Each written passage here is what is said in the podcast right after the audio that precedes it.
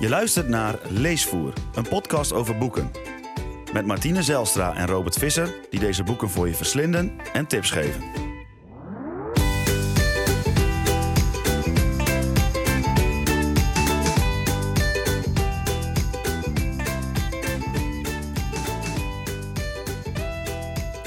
Welkom bij de vierde aflevering van Leesvoer. Met deze week Ilias van Ernest van de Kwast, lockdown literatuur met de Stad der Blinden van José Saramago en het verrassingsboek. Een paar weken geleden eh, liep er een man hard door onze straten. Nou gebeurt dat wel vaker, maar deze man was heel bijzonder. Want hij had een boek in zijn handen en onze brievenbus klepperde. En wat zat er in de brievenbus? Juist, Ilias van Ernest van der Kwast. Hij brengt wel vaker op een wat ludieke manieren zijn boek onder de aandacht. En dit keer deed hij door hardlopend uh, door Rotterdam te rennen en zijn boek op die manier bij mensen aan de man te brengen. Um, en wij hebben hem gelezen en uh, wij vonden het heel herkenbaar Rotterdams. Toch, Robert? Ja, ik, wij wonen allebei in Rotterdam nu een jaar of, goh, wat zal het zijn, elf of twaalf, ja, zoiets. zoiets. Um, in verschillende wijken. Um, en uh, ja, ik vond het een hele herken heel herkenbaar boek. Met name op de plek waar we nu wonen en waar we eerder wonen. We woonden eerder in de wijk Middelland. Nou, dat zal misschien niet heel veel mensen wat zeggen. Maar we woonden in best wel een gekke straat. Het ene deel van de straat waren huizen, uh, zogenaamde klushuizen. Dat waren uh, mooie oude huizen uh, die rond 1910 gebouwd waren, maar helemaal uitgeleefd waren. Verzakt voor een deel, funderingsproblemen hadden gehad en um, volledig gerenoveerd werden uh, door de nieuwe bewoners. Dus nieuwe funderingen, nieuwe keukens, verdiepingen die werden doorgebroken. je kon je helemaal uitleven en, en eigenlijk een, een, huis maken zoals je dat zelf wilde. Wel een beetje afhankelijk van welk budget je had. Dus bij ja. ons werd het niet super wild, maar, nee. maar het was wel heel leuk om zelf je huis eigenlijk voor een deel af te bouwen ja. aan de binnenkant. En maar de, aan de, de, aan de overkant, dus die waren daar heel blij mee, ja, toch? Dat, en dit is dus het, waar, waar het heel erg begint te schuren. Ja. En waarom we ook beginnen met te vertellen uh, over onszelf eigenlijk. Hè? Want wat heeft dit nou met het boek te maken? Ja, de oude bewoners waren gewoon grotendeels zijn die uh, weggestuurd. Ja. Dus die funderingen moesten hersteld worden. Daardoor uh, mochten de mensen... Een deel werd gekraakt in de straat. En een deel werd gehuurd. En die, huur, die huurders moesten er dus uit... omdat die fundering aangepast moest worden. Ja. Een deel keerde helemaal niet meer terug.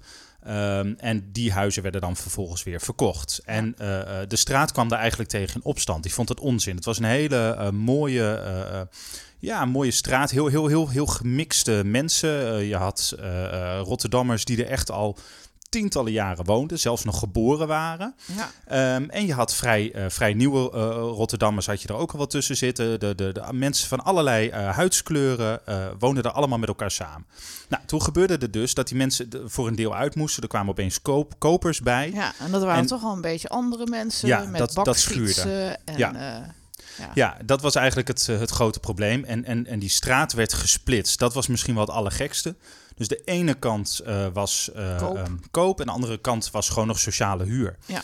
En um, ja, dat, dat ging niet altijd even goed samen. Ik moet zeggen, ik vond dat heel erg leuk. Wij konden eigenlijk heel goed met beide kanten overweg. Hè? Ja. Dat, wij hadden zelf ook het kleinste, kleinste huisje, zo'n beetje benedenwoning uh, van iedereen. Maar ik, ik vond het ergens wel mooi, weet je. De, de, de, echt, de, de, dat plat Rotterdams, hoe mensen met elkaar praten. En zo heel recht voor zijn raap, gewoon Ja. echt zeggen waar het op staat. Als het er niet mee eens waren, dan hoorde je het wel. Ja, en, eh. en ik, ik kom oorspronkelijk uit Groningen en het, het deed me daar heel erg aan denken. Dus ik voelde me heel erg thuis. Mensen zeggen gewoon wat ze denken. Geen, uh, Geen mooie fratsen. woorden, geen fratsen. Alleen Rotterdammers praten wat meer. Dat, was, Ja. dat vond ik wel echt een, eh, een verschil.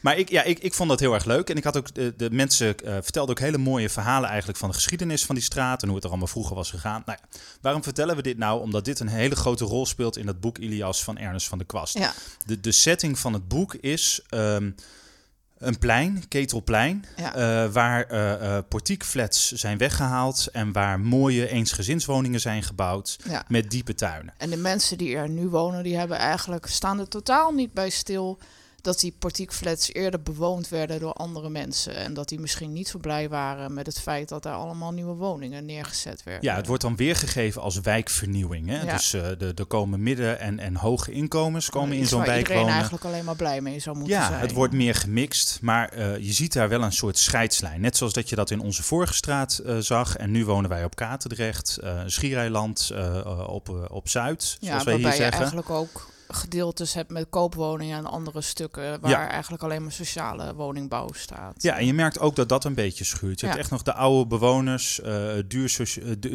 eh, deel sociale woningbouw inderdaad. Eh, Rotterdammers die al super lang wonen. Hè, bij onze buren bijvoorbeeld, wij wonen dan nu in een, in een nieuwbouwhuis. Onze buren komen echt eh, uit Rotterdam. Ja. Dus eh, eh, onze buurman is van onze leeftijd, een jaar of veertig.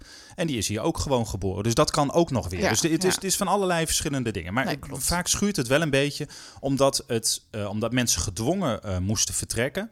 En er dan nieuwe woningen komen die niet voor lagere inkomens zijn, Nee. maar voor middeninkomens en hogere inkomens. Klopt. En eh, de bedoeling daarvan is om zo'n wijk mooier te maken. Maar daar zit al iets, ja, een beetje iets naars in. Hè? Dat je net alsof je Mhm. rijkere mensen no- nodig hebt om dat mooier te maken. Ja. En een er wordt met argwaan naar eh, gekeken. Ja, ja. ja.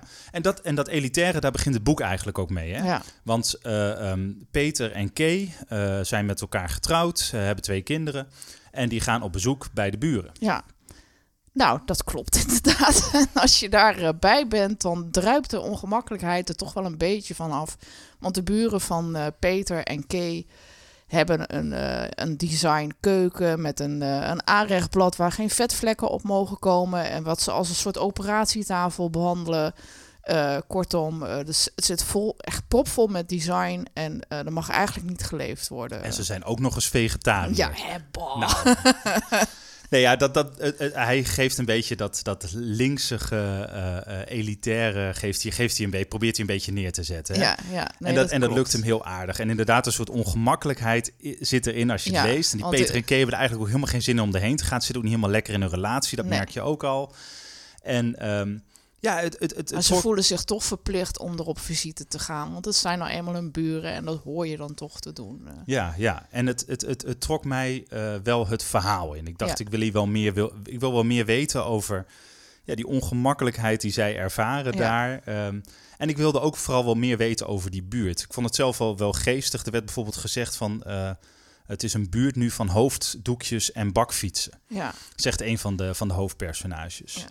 En daarbij werd, zonder dat het racistisch werd bedoeld, dat vond ik zelf nog wel apart, ja. maar goed. Maar ja, ja. Eh, eh, nou ja, in ieder geval, dat geeft die buurt wel aan. En in die buurt hangen ook jongeren op dat plein. En is, is ja, er is een beetje ongemak. Hè? De- en, Ja. en, en die mensen leren elkaar niet echt eh, eh, kennen. nee. En ik vond het ook wel echt zo realistisch beschreven dat ik ook ben gaan zoeken op het eh, Ketelplein op Google Maps om te kijken of het ook echt bestond. En, Nou, dat was dus niet zo, maar nee, nee. het feit dat ik daaraan twijfelde geeft wel goed aan dat het wel echt op een manier beschreven is dat je wel gaat denken dat het echt bestaat. ja, want waar had dit kunnen staan? Dit, dit had kunnen staan in Krooswijk, eh Katendrecht, eh, Ja. Middenland, toch? Dat had al, al die buurten waar, waar, eh, ehm, waar, waar veel nieuwe woningen komen of, of klushuizen. ja. Daar, daar, daar zou je dit goed voor je kunnen Ja, zien. en ik vind het ook wel echt typisch Rotterdams in dat opzicht, omdat je in onze stad heel veel van dit soort eh, straten, wijken tegenkomt, waarbij eh, oud en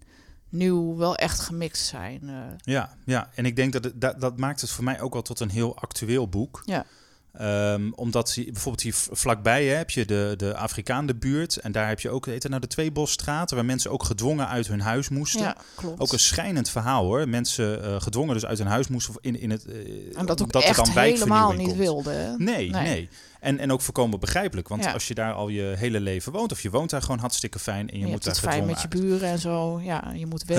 Het, we kunnen dus zeggen van de, de omgeving, het schuurt. ja. En, eh, maar toch is er, er is afstand. Dus die, die, eh, de, de mensen inderdaad met de designmeubels, zoals de buren van eh, Peter en Kay, Ehm, en met twee hele brave kinderen trouwens, die altijd stilzitten en goed luisteren. Daar kreeg ik een beetje de kriebels van. Nou, de- van de buren bedoel je? ja, van de buren. Ja, Ja, want ja. de kindertjes van eh, de hoofdpersoon... Peter en Kay nee, niet. Nee, die breken gewoon de boel af. Dus daar kon ik mezelf wat meer mee identificeren. Ja. We hebben zelf twee kinderen, dus dat eh, eh, die ook regelmatig de boel afbreken. Zeker niet heel vaak heel stil blijven Nee, zitten. dat... eh, hè? Eh, ehm, nee, dus dat de, de, de, hè, de, de, de ehm, maar in ieder geval, je hebt dus de, de, er is een, je hebt een, aan de ene kant die ehm, mensen met de designmeubels, eh, eh, om het zo maar even, even heel makkelijk weg te zetten. Mm. En aan de andere kant de, de, de wat armere mensen die er al veel langer wonen. Nou, ja. hoe, die mensen komen niet echt met elkaar in contact. En dat gebeurt in het boek dan eh, uiteindelijk wel Ja. door, door, door een rare gebeurtenis. Hè? ja, Want Peter werkt bij Museum Boymans van Beuningen. klopt. Wat in een prachtig industrieel pand zit Ja, hij heeft ook in het echt, centrum een, van echt Rotterdam. een elitaire baan, zou je in dat opzicht kunnen Ja. zeggen.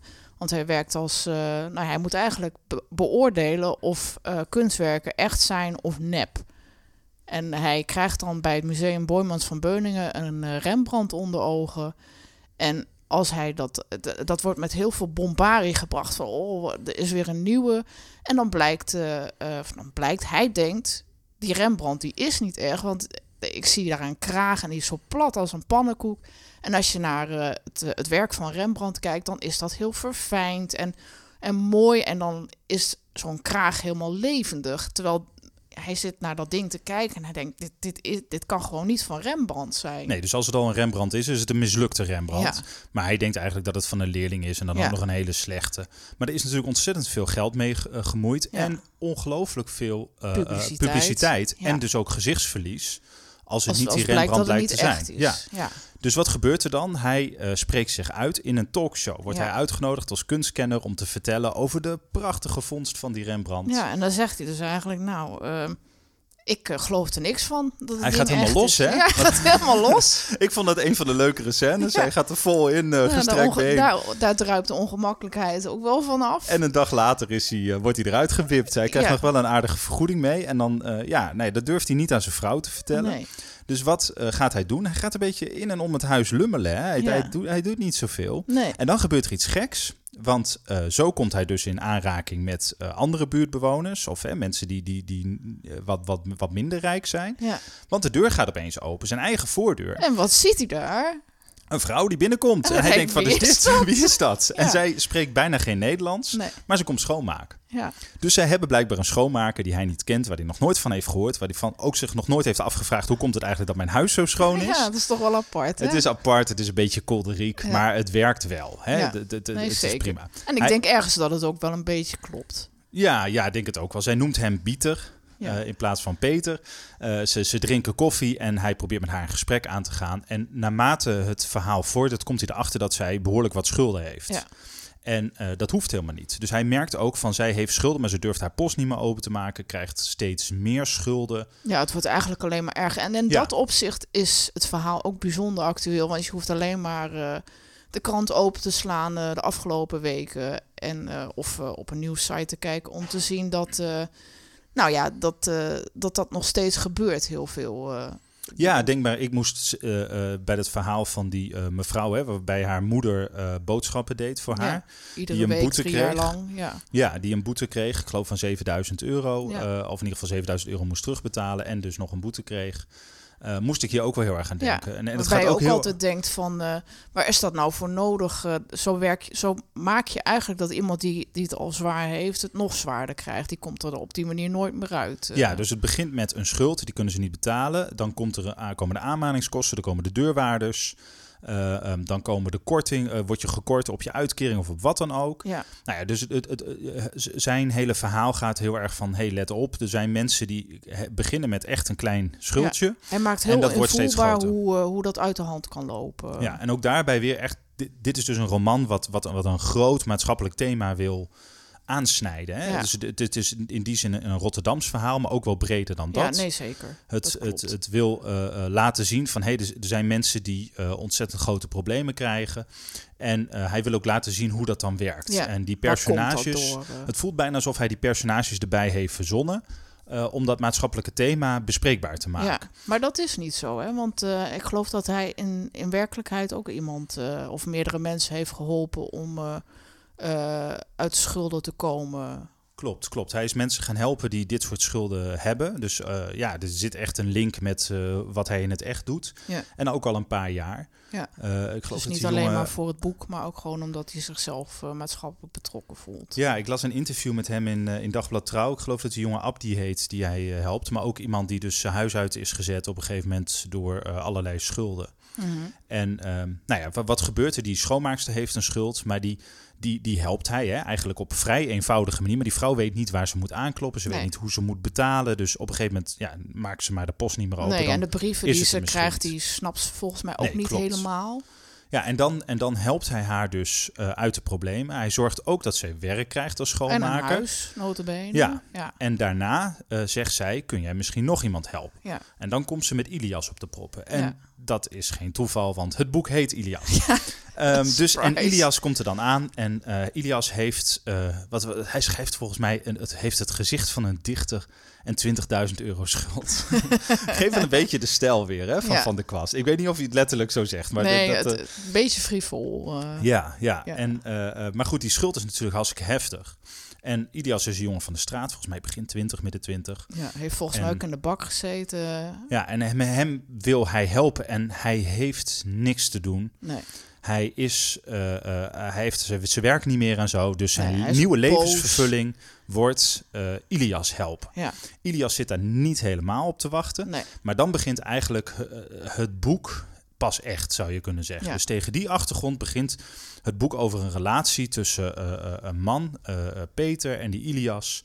Eh, eh, ze verschillen in leeftijd, ze verschillen in afkomst, ze verschillen in geloof, ze verschillen in eh, hoe ze zijn opgegroeid. Maar ze, ze wonen wel in diezelfde stad, Ja, niet ver bij elkaar vandaan. En eh, gaat het erom hoe gaan zij eigenlijk met elkaar om? ja. En dat, en, eh, eh, ja, dat, dat levert toch wel een heel interessant verhaal op, vind ik. Wat, Ja, wat ik nee, met, met ik veel interesse heb gelezen. Dit boek is helemaal niet zo lovend besproken. Eh, recensies waren niet zo positief. nee. En dat verbaasde mij een beetje eigenlijk. Ja, mij ook wel hoor. Want ik vind toch wel dat hij het op een, eh, een hele. Het is best wel een zwaar onderwerp, maar hij pakt het toch ook wel op een frisse manier aan, vind ik. Met eh, leuke voorbeelden, grappige anekdotes. Ik bedoel, neem zoiets. Je kunt wel zeggen tegen, tegen je lezers van dit is een hele elitaire buurt. Maar hij weet dat wel heel eh, eh, goed over te brengen wat de ongemakkelijkheid eh eraan Ja, is. zonder dat direct te benoemen, Zonder dat hè? direct te Veel benoemen, meer te ja. beschrijven. Want hij, is, hij zegt bijvoorbeeld van. eh, ehm, dat eh, hij beschrijft een, eh, een eerste ontmoeting met die buren. En die buren die zeggen bijvoorbeeld eh, dat hun dochtertjes naar school gaan daar. En dat ze dan voor het eerst in aanraking komen met Syrische vluchtelingen, omdat die daar hun kinderen ook op school doen. En dan zegt die Peter zegt dan, oh wat, wat leuk of iets dergelijks. Dat je denkt, ja oké, dat is dus echt iets wat je... Nou, dat, daar, voel je wel een beetje ongemakkelijk bij, denk ik, als iemand zoiets zegt. En ook als iemand dat ja, brengt alsof dat iets is wat, eh, eh, waarbij je een beetje opschepperig zou kunnen doen. Eh, de, het, geeft, het geeft wel de ongemakkelijkheid en het elitarisme, denk ik, goed aan. Als je dat zo naar voren brengt ook. Ja, en ik denk dat hele schurende wat je hier in Rotterdam ziet, ik denk dat hij dat helemaal tre- echt treffend heeft eh, neergezet. Ja, En eh, je ziet in Nederland nogal, eh, een Nederlanders, Nederlandse romanciers schrijven vooral heel erg over, eh, je zit in het hoofd van het hoofdpersonage. En, en je, je, je, je leest vooral over wat diegene denkt. mhm. En hoe die denkt en wat hij wat die meemaakt en hoe diegene dat beleeft. ja Dit boek wordt meer vanuit een afstand geschreven. Dus en het gaat over een maatschappelijk probleem. Dus het maatschappelijke probleem, zou je kunnen zeggen, is het, Het onderwerp, onderwerp, van. ja. Ja, Ja. is het onderwerp van dit boek. En daar draait het om en daar, zit, da- daar, daar worden personages bij gezocht. En dat is veel, eh, veel meer bijna zoals Amerikaan, eh, Amerikanen hun boeken schrijven. Mhm.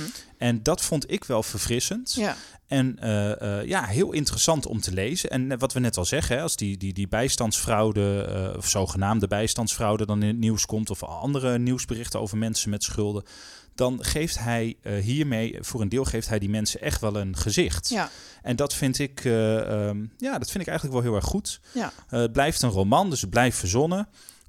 Maar het, dat, dat deel doet wel echt aan. Maar er is ook iets waar ik veel minder enthousiast over ben in dit boek. En dat gaat over de relatie tussen Peter en Kay. We hebben Ja. nog niet zoveel over Kay gehad. Nee. Nou, en ze wordt wel op een grappige manier geïntroduceerd. Want het, boek begint met de situatie waar zij in zit. Namelijk, ze wordt achtergelaten door haar man bij een eh, parkeerplaats, eh, bij een tankstation. Ja, ze wordt gewoon vergeten. Ze wordt gewoon vergeten. En hij en- rijdt gewoon verder. En rijdt gewoon verder. En als je denkt, nou, dat gebeurt toch nooit? Dat is niet zo. Want mijn zusje is ook een keer achtergelaten op een tankstation. En mijn ouders reden gewoon weg. En eh, toen ik na tien minuten zei van... Hé, hey, waar is mijn zusje gebleven? Toen zeiden mijn ouders ook, huh? Hoezo? en hoe zijn ze toen teruggegaan dan? Nou, ze zijn eh, op de vluchtstrook gestopt en ze zijn teruggelopen naar het tankstation waar mijn zusje huilend eh, eh, weer eh, eh, nou ja, bij het tankstation stond te wachten. Van, ah, waar zijn ze allemaal gebleven? Dus Dus Ja. je, je kan je kind vergeten, je kan je vrouw vergeten. ja, Misschien heeft Ernest het van jou afgeluisterd, ja hè, wie dit weet. Stuur hem een rekening. Ja. Nee maar de, het- ja, het is, een, het is een geestige opener. Ja. Eh, ehm, en in die zin geloofwaardig, hè? Want Ja. jij hebt het ook meegemaakt, dus dat kunnen we niet ontkennen. En het, en, en het leuke is dat het eh, ehm, wordt ter sprake gebracht bij dat allereerste, eh, ontmoe- of, eh, bij, de, bij dat allereerste hoofdstuk waarin ze met die buren praten. Ja.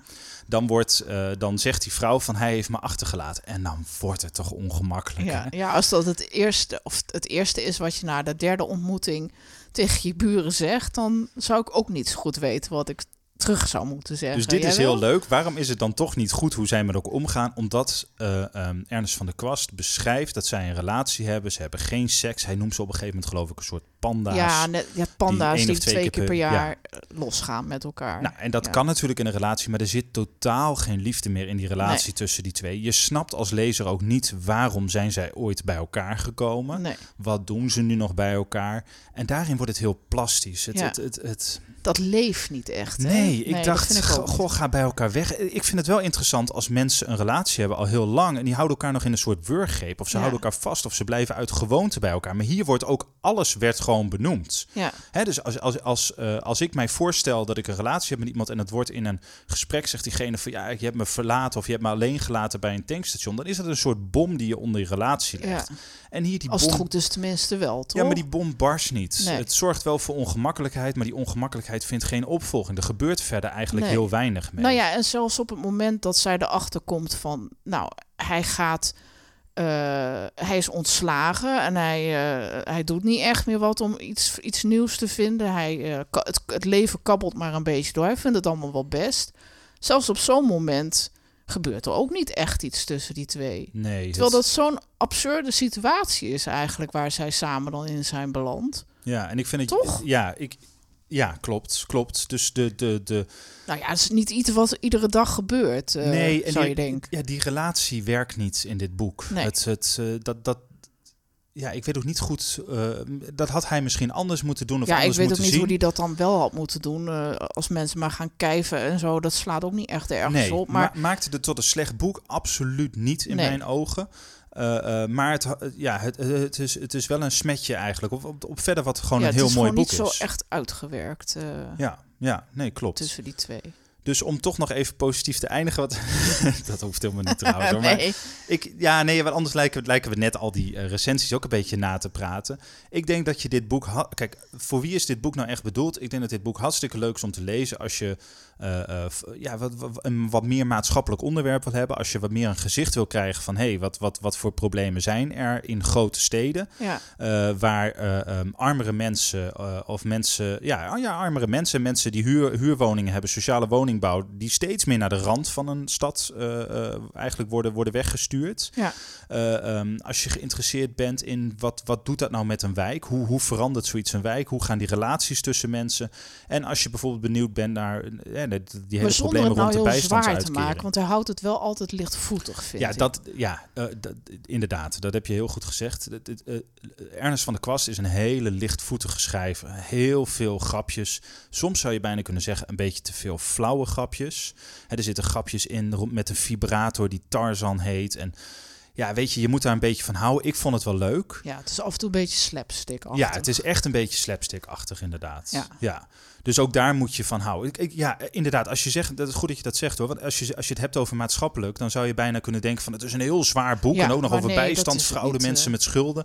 Maar het is eigenlijk een ontzettend grappig boek. Ja, En hij gaat wel heel vaak voor de grap. En dat maakt het ook heel goed en licht te verteren. Hij, hij, hij gebruikt geen moeilijke woorden. Het is, nee. En je kunt ook wel duidelijk merken altijd dat hij dat leuk vindt om te doen. En dat hij daar ook wel goed in is, vind Ja, ik. ja, ja. Dat, dat is gewoon wel echt fijn aan. Dus eh, nou ja, het, eh, het smetje op het boek van eh, dat die twee hoofdpersonages qua relatie met elkaar niet zo goed is uitgewerkt, moet je maar even ja, laten liggen, denk ik. Of je niet zo aan storen. En dan heb je een heel mooi boek te pakken wat je in no time uitleest en wat eh, een zwaar onderwerp op een lichtvoetige manier behandelt.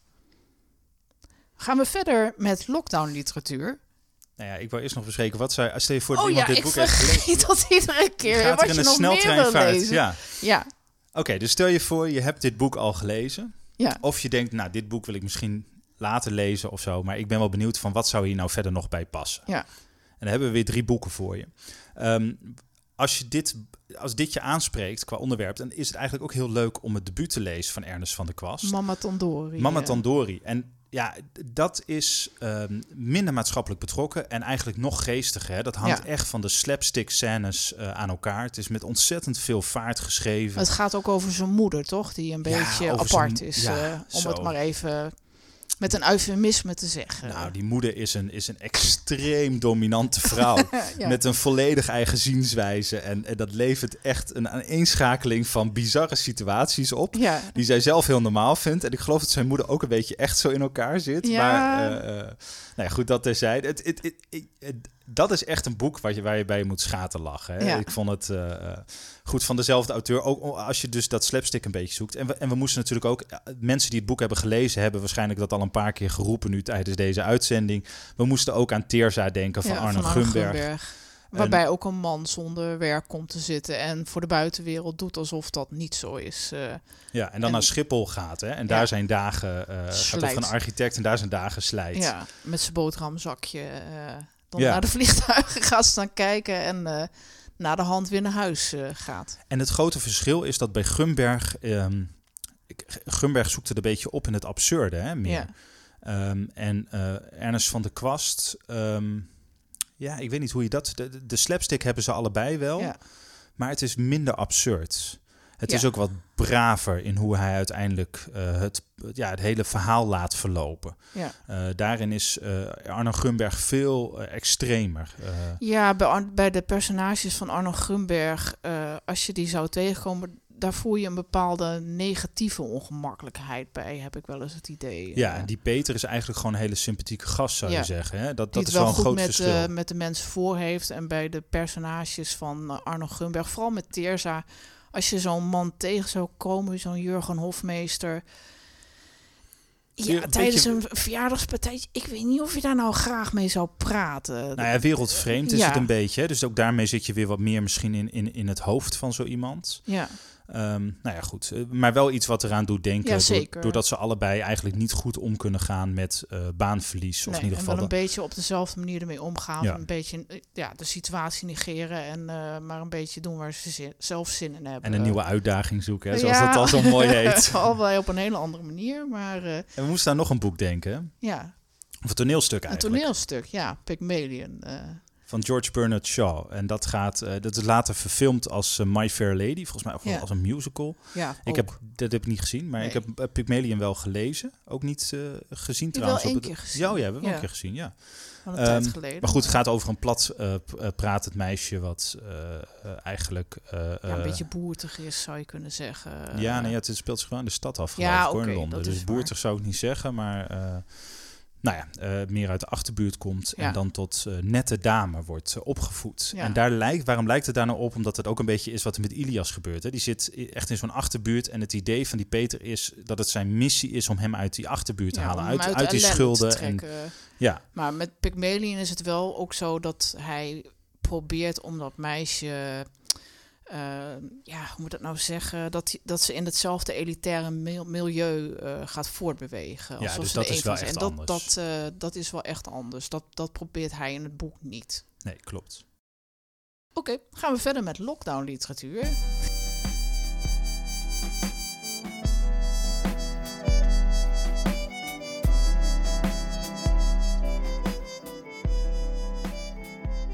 Ehm, en dit keer gaan we het over uh, José Saramago uh, hebben met uh, De Stad der Blinden. En in De Stad der Blinden, nou ja, zoals jullie misschien al wel een keer eerder hebben gehoord van de vorige aflevering, bij Lockdown Literatuur proberen we het te hebben over boeken die tijdens de lockdown goed te lezen zijn, omdat ze over epidemieën gaan of dingen, ziektes waarbij nou ja, zou je kunnen zeggen, uh, waarbij overeenkomsten zijn. Uh, ja, met de situatie waar we nu waarin in zitten. we nu zitten. Ja. En we hebben nu eigenlijk, um, ja, vind ik, eh, het, het, het beste boek wat we uh, in de. Dus hierna kun je ophouden met deze rubriek. maar het beste boek wat we in deze rubriek gaan bespreken: De Stad der Blinden van José Saramago. Ja. Het, het, is een geniaal boek, hè? Ja, vind ik wel. Het, het begint ermee dat uh, twee mensen uh, in, in een stad Lissabon uh, voor een stoplicht staan en er wordt iemand blind. Ja. En dat blijkt een soort besmettelijk, of een soort, dat blijkt besmettelijk te zijn. Ja, in het begin en, denk je van wat is er aan de hand? wat, wat, wat apart, opmerkelijk. En ja.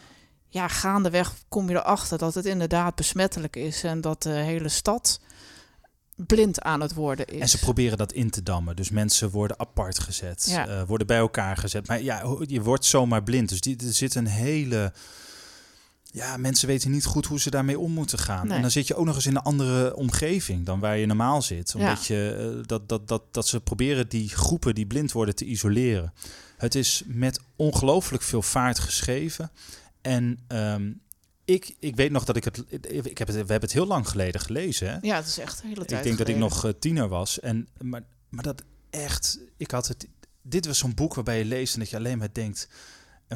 What the fuck gebeurt er nu weer? Wat, ja. wat, wat, wat is dit? Wat, ja, ik, ja, het, het, was zo geen, uh... spannend. Maar het is tegelijkertijd zitten er ook allemaal bespiegelingen in. Ja. Het gaat ook, ook wel over het goede van de mens of het slechte van de mens. Hè? Mensen die ervan gaan pro proberen te profiteren. Mensen die anderen proberen te helpen. En hoe dat allemaal weer in de soep loopt. En je kunt je zelfs afvragen, zijn ze allemaal wel blind? Want Ja. daar speelt hij ook nog een spelletje mee. En dat, uh, dat doet hij op zo'n mooie manier dat dat echt... Uh, nou, ik vond dat er echt geniaal aan. En hij heeft een ongelooflijk rare stijl. Hè? Ja. De, de, uh, José Saramago was een, was een uh, journalist, heel lang. En is pas op late leeftijd boeken gaan schrijven. Ja. En dit is eigenlijk ook meteen zijn beste boek. Hij heeft er nog, nog meer goede geschreven hoor. Onder meer Het Schijnbestaan. Ook een, uh, een heel mooi boek. Ja, dit is wel zijn meest toegankelijke boek. Dit is echt zijn meest uh, toegankelijke boek. En waarom zeggen we dat nou? Omdat hij uh, een hele rare schrijf, schrijfstijl heeft. Hij Ja. schrijft namelijk hele lange zinnen. Nou, volgens mij is er geen punt te bekennen in dit hele boek. Jawel, jawel, dat wel. Maar Ja, het, zijn maar gewoon echt hele lange zinnen. En het zijn zinnen. Um, uh, normaal als je, uh, als je denkt van iemand schrijft hele lange zinnen, dan kun je daar een beetje in verdwalen. Dat is bij hem eigenlijk Nee, niet zo. Hè? nee. Want het geeft, er zit wel degelijk een structuur dan, in. uh, ja. ja. Het leest daardoor niet moeilijk. Nee. Stad de Blinde, ik zou het echt iedereen aanraden. Ja. Vooral als je wat meer van spannende boeken houdt, maar toch wat meer diepgang wil hebben. Want die diepgang zit er Ja, echt heel er erg in. zeker in. uh, ja. Um, dan, dan, uh, ja, dan is dit echt een boek voor jou. Het is, uh, ja, het is, ik zou dit bij echt wel haast aan iedereen kunnen aanraden. Ja. Bij Ilias zou dat iets anders zijn, maar dit boek wel. ja, en je zitten mensen zo dicht op de huid ook. Dat, is, dat, dat komt misschien ook wel door de stijl die hij hanteert. Dat weet ik niet precies. Ja, het heeft iets heel ontwrichtends. Ja. En dat is, uh, dat is knap en, uh, en gaaf. En, en ja, bijna wat je met, uh, met open mond leest. Ja. En nu, ja, weet je, door die besmettelijkheid en zo. En, en die, die, die rare situatie, alles wordt anders. Um, lijkt het een beetje hè, op de situatie waar wij nu in zitten Ja. met, uh, met, met het coronavirus. Ja, nee, klopt. Er komen ook wel dingen in naar voren wat, die ook herkenbaar zijn. Zoals dat ze naar de supermarkt gaan uh, terwijl ze blind zijn en daar aan eten proberen te komen. En dat het allemaal mensen op elkaar zitten en uh, ja, in die groepen zitten. En, en eigenlijk niemand weet wat ze ermee aan moeten. Wat ook echt heel herkenbaar is. Ja, en bestuurders die ook zit. niet weten wat ze ermee aan Nee, moeten. Hè? En ook, klopt. ook zelf besmet raken. Rare dingen. Nou ja, dit... dit, dit uh, ik zou zeggen, bijna ga het lezen. Dat, Ja. uh, en, en zeker En het nu. is ook echt het, een verhaal over een stad, vind ik. Ja, absoluut. niet uh, dat het op een klein plattelandsdorpje afspeelt, maar gewoon hoe het een hele stad in zijn greep krijgt en hoe mensen daarmee uh, in de knoop raken. wat er heel knap aan is, vind ik. Ehm, we komen aan bij het verrassingsboek.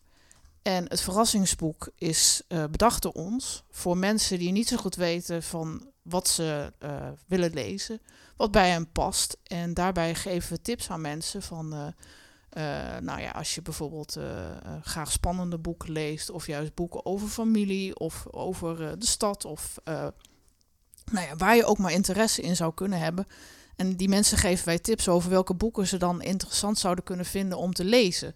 En we hebben al 15 boeken uh, aangeraden aan mensen en verstuurd, toch Robert? Ja, en dat vind ik uh, echt een van de leukste dingen van deze podcast. Dat we, uh, we hadden dat gewoon bedacht, omdat ja. iemand dat een keer aan ons vroeg. van, hey, jullie, jullie lezen veel en hebben jullie nog tips? Um, en dat is nu echt uitgegroeid en dat we 15 boeken naar mensen hebben opgestuurd. En um, ja, dat vind ik zelf uh, ontzettend leuk. En we ja. gaan een aantal van die reacties um, gaan we ook laten horen. En uh, dat zullen we de komende weken zullen we steeds ook reacties van mensen die dus uh, zo'n verrassingsboek hebben gekregen, ja. zullen, we, zullen we in de podcast behandelen. Um, en volgende week, uh, we hebben dat al gedaan met Wouter Holzappel, die uh, als eerste met die vraag bij ons kwam. Mm -hmm. En uh, we zullen nu van nog meer mensen de reacties weergeven. Ja. Dus welk boek ze kregen en wat ze ervan vonden. En um, ja, ik vind dat zelf een van de leukste dingen. Kijk, weet je, het is natuurlijk de. de um, wij zijn heel enthousiast over lezen en over. Wij houden heel veel van boeken lezen en ja. we lezen veel. Dus je een van de dingen die ik het fijnste vind aan deze podcast is dat we A kunnen praten over wat we gewoon zelf heel erg leuk vinden. dus het is, ja, weet je, dat is, dat is gewoon het mooiste wat er is. Ja. Maar B, dat je ook hoopt dat je anderen een beetje kan inspireren. En uh, dat we op deze manier onze luisteraars bereiken en dat iets wat gewoon klein begint, nu steeds groter begint te worden. Dat ja, vind ik tof, echt heel erg gaaf. ja. ja. Ja, ja, je probeert een gewoon... soort vonkje in mensen. Hè? Het, nou ja, maar het is toch ook zo. Als je niet zo goed weet waar je moet beginnen... en je gaat naar de Bruna of de ACO of weet ik veel waarheen... Uh, ja, nou nu even niet, maar voordat deze lockdown begon... Dan zie je zo'n stapeltje vaak liggen met de top 10... en ja, ik, ik word daar nooit zo heel erg enthousiast van. Nee, maar het is ook zie. de vraag van wat moet je lezen, weet ja. je wel? Dit, dit, dit, dat boek Ilias bijvoorbeeld is ook niet... Je kan niet zeggen een goed boek is een goed boek voor iedereen. Nee. Het, het hangt echt af van wat voor persoonlijkheid je bent. Welke andere boeken je goed vindt. Uh, misschien lees je heel graag over bepaalde onderwerpen. En uh, als wij daar een beetje bij kunnen helpen, dan vind ik dat hartstikke leuk ja. en, en, en fijn om te doen. En we doen dat in samenwerking met een kleine boekhandel hier in Rotterdam. Uh, dus die steun je daar ook mee. En dat, uh, nou ja, zeker in deze tijd waarin boekhandels het echt heel zwaar hebben, is dat. nou, dat is gewoon wel extra fijn, toch? Ja, ja, ja. vind ik zeker wel. Dat vind ik ook. Um, waar kunnen ze mensen, de, als ze ook zoiets willen, een, uh, een mail heen sturen? Ja, onze uh, DM op Twitter staat sowieso daarvoor open. Je kan ons ook mailen op leesvoerpodcast.gmail.com. En we zijn met een uh, website bezig um, waar je ons ook uh, uh, bij kan bereiken. Maar die zijn we nog aan het opbouwen. Dus ja, nou, dat is een goed voornemen. Hè? Ja. Voor, ja, want het is een nieuw jaar. Eerste aflevering van het nieuwe jaar. goede voornemen is de website eindelijk eens afmaken. Okay. Met twee kinderen thuis door de lockdown. Ja, we, en, hebben nog wat En nog ons over, gewone hè? werk tussendoor. Dus ja hoor, dat... Dat, dat gaat lukken.